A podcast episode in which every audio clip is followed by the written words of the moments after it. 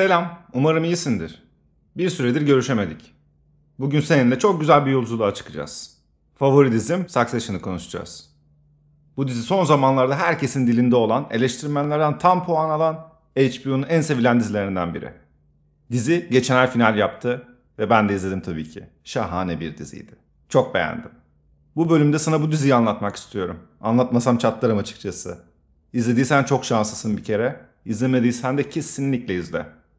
Başlamadan önce ufak da olsa spoiler içerebilir. Haberin ola. Diziyi anlatmaya başlamadan önce jenerikten bahsetmek istiyorum. Çünkü jenerik çok etkileyici ve dizinin ruhunu çok iyi yansıtıyor bence. Jenerikte Roy ailesinin çocukluk yıllarına ait eski videolar görüyoruz. Tabi Roy ailesi de Succession'ın ana ailesi onu da söylemeden geçmeyeyim. Az sonra bahsedeceğim ama burada da bahsedeyim. Bu videolar ailenin ne kadar mutlu ve eğlenceli olduğunu gösteriyor. Ama bu videoların üzerinde zaman izleri var. Renkler solmuş, görüntüler bozulmuş. Bu da bize ailenin şimdiki durumunu hatırlatıyor aslında. Artık aile üyeleri arasında sevgi kalmamış. Sadece para, güç ve prestij için sırt sırta veriyorlar. Söylemeden geçemeyeceğim kesinlikle jenerikteki müzik çok güzel ve dizinin temasına aşırı uygun bence. Tabi müzik Oscar adayı Nicholas Britell tarafından yapılmış. Britell klasik piyano melodisiyle hip hop ritimlerini birleştirerek harika bir müzik yaratmış. Müzikteki piyano melodisi ailenin zenginliğini ve asaletini simgeliyor. Ayrıca müzikteki ritimler ve elektronik sesler de ailenin içindeki gerilimi ve çatışmayı vurguluyor. Tam bir kontrast aslında. Gönül isterdik ki burada onu da açıp paylaşayım ama biliyorsun telif vesaire gibi durumlardan ötürü sıkıntı olabiliyor. O yüzden kesinlikle podcast bittikten sonra bu müziği dinle. Çok güzel. Jeneriği de izle hatta. Jenerik bana göre mükemmel bir jenerik. Hem nostaljik hem de modern bir havası var. Hatta şunu da diyebilirim. Bu jeneriği her izlediğimde kendimi Roy ailesinin dünyasına girmiş gibi hissediyorum. Roy ailesi demişken hadi diziye geçelim. Logan Roy adında bir medya imparatorunun ve dört çocuğun hikayesini anlatıyor. Logan yaşlanınca çocukları şirketi devralmak için birbirleriyle yarışıyorlar. Ama bu yarış çok kirli ve karanlık. Dizi aile ve iş arasındaki çatışmayı, entrikayı ve dramayı harika bir şekilde gösteriyor. Para ve gücün insanları nasıl bozduğunu, nasıl yozlaştırdığını, nasıl mutsuz ettiğini gösteriyor. Roy ailesinin hiçbir üyesi gerçekten mutlu değil. Hepsi bir şekilde travmatize olmuş, yaralanmış, kırılmış insanlar. Hepsi bir şekilde kendilerini tatmin etmek için uyuşturucu, alkol gibi şeylere başvuruyorlar. Kendilerini sevmeyi öğrenememişler. Daha da ayrıntıya girmeden önce dizide gerçek hayattaki bazı medya patronlarını ve ailelerini de görebiliriz. Mesela Murdoch, Reston ailesi gibi. Onlar da dizinin yaratıcılarına ilham vermiş. Dizideki karakterler de onlara benziyor biraz. Hatta dizideki bazı olaylarda gerçek hayattaki skandallardan da esinlenmiş. Mesela Logan Roy'un gemisinde ölen insanlar var ya onlar Panama Papers skandalını anımsatıyor bize.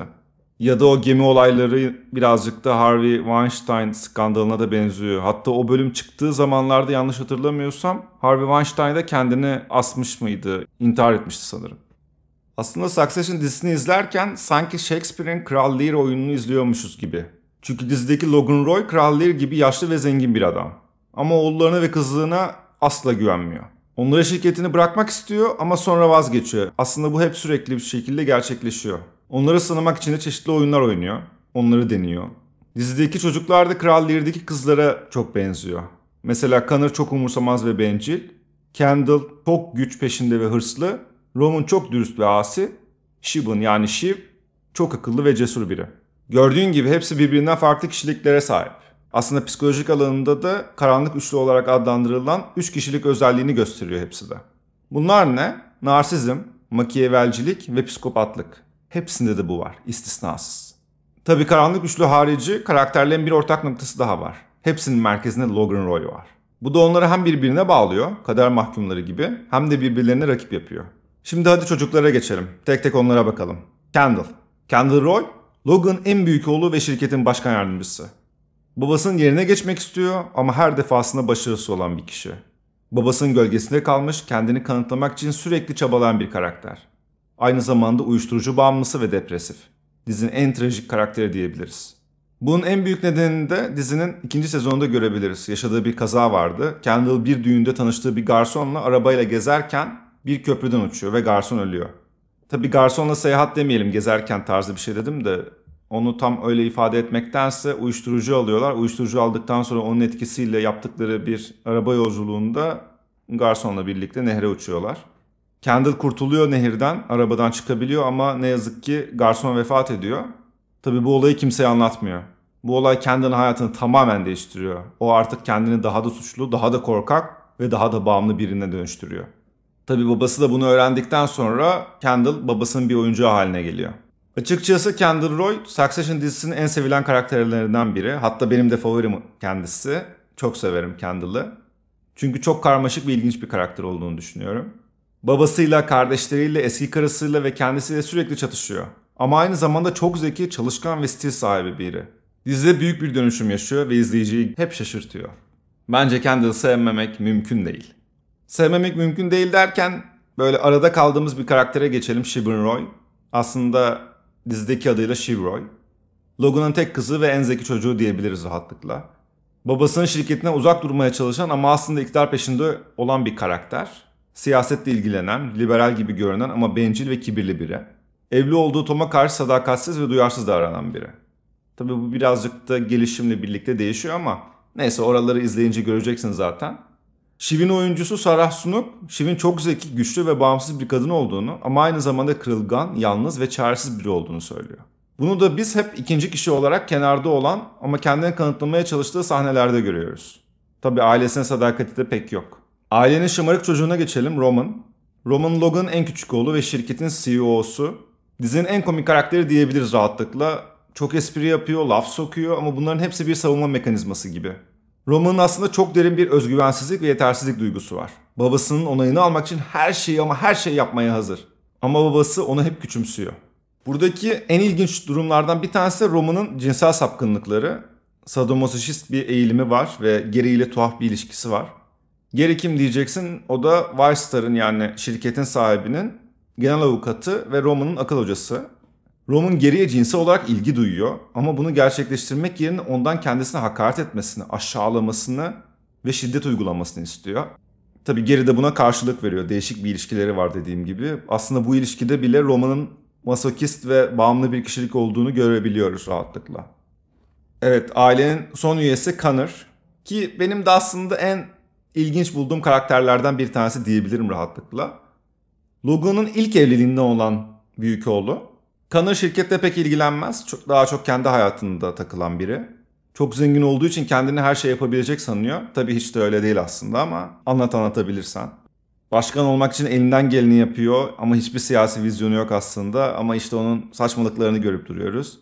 Tabii mesela bak aklıma geldi Napolyon ile ilgili de her şeyi topluyor. Ve hatta sanırım yanlış hatırlamıyorsam bir bölümde Napolyon'un penisini aldığını görüyoruz.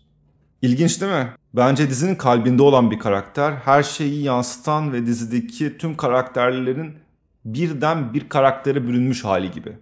Aslında dizinin yazarlarından Lucy Prepple ki bence en iyi yazarı açık ara. Diziyi yazarken kendisine sorduğu soruyu şöyle anlatmış. Demiş ki kendisine neden bu kadar zengin, kötü, beyaz insanlar hakkında yazmak istiyorum? Preble bu sorunun cevabını şöyle veriyor. Çünkü onlar bizim toplumumuzun en üstünde olanlar. Onlar bizim hayatlarımızı etkileyen kararları verenler. Onlar bizim gözümüzde hem hayranlık hem de nefret uyandıranlar. Onları tanımak istiyorum. Onların nasıl düşündüklerini, nasıl hissettiklerini, nasıl yaşadıklarını bilmek istiyorum. Preble diziyi yazarken hem gerçekçi hem de fantastik bir ton yakalamaya çalıştığını da söylüyor. Dizi biraz masal gibi, biraz bir kabus gibi, biraz bir komedi gibi.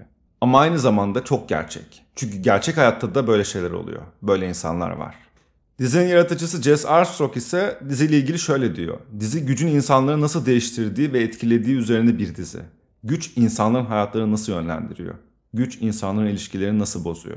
Güç insanların kendilerini nasıl yabancılaştırıyor? Bu sorular benim ilgimi çekiyor.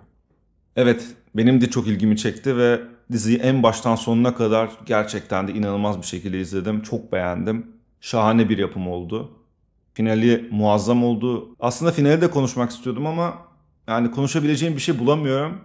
Ama gördüğümüz sahneler gerçekten de takdire şayandı. Özellikle beni etkileyen sahneler üç kardeşin birbiriyle yaşadıkları sahneler. Dizi izleyenler beni şu an daha rahat anlayacaklardır. En başından sonuna kadar birbirleriyle olan rekabetleriyle birlikte birbirlerine olan bağlılıkları ve çocuklarına dönme isteklerini her gördüğümüzde bizim için çok güzel sahneler ortaya çıkıyor. Bunu çok güzel bir duyguyla bize verdiklerini düşünüyorum. Bu da bize dizinin aslında ne kadar derin ve anlamlı olduğunu gösteriyor. Dizi sadece bir aile dramı ya da bir komedi değil. Aynı zamanda bir toplum eleştirisi ve bir insanlık portresi.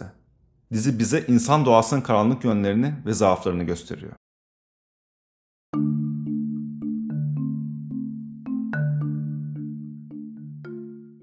Evet, Succession dizisini anlattım. Umarım benim kadar keyif almışsındır. Succession dizisini izlemediysen sana kesinlikle öneriyorum. Mutlaka izle. Bu dizi sadece seni eğlendirmekle kalmayacak, aynı zamanda seni düşündürecek ve duygulandıracak. Dizi hakkında daha fazla bilgi edinmek istersen bana istediğin zaman yazabilirsin. Bir sonraki bölümde görüşmek üzere, hoşçakal.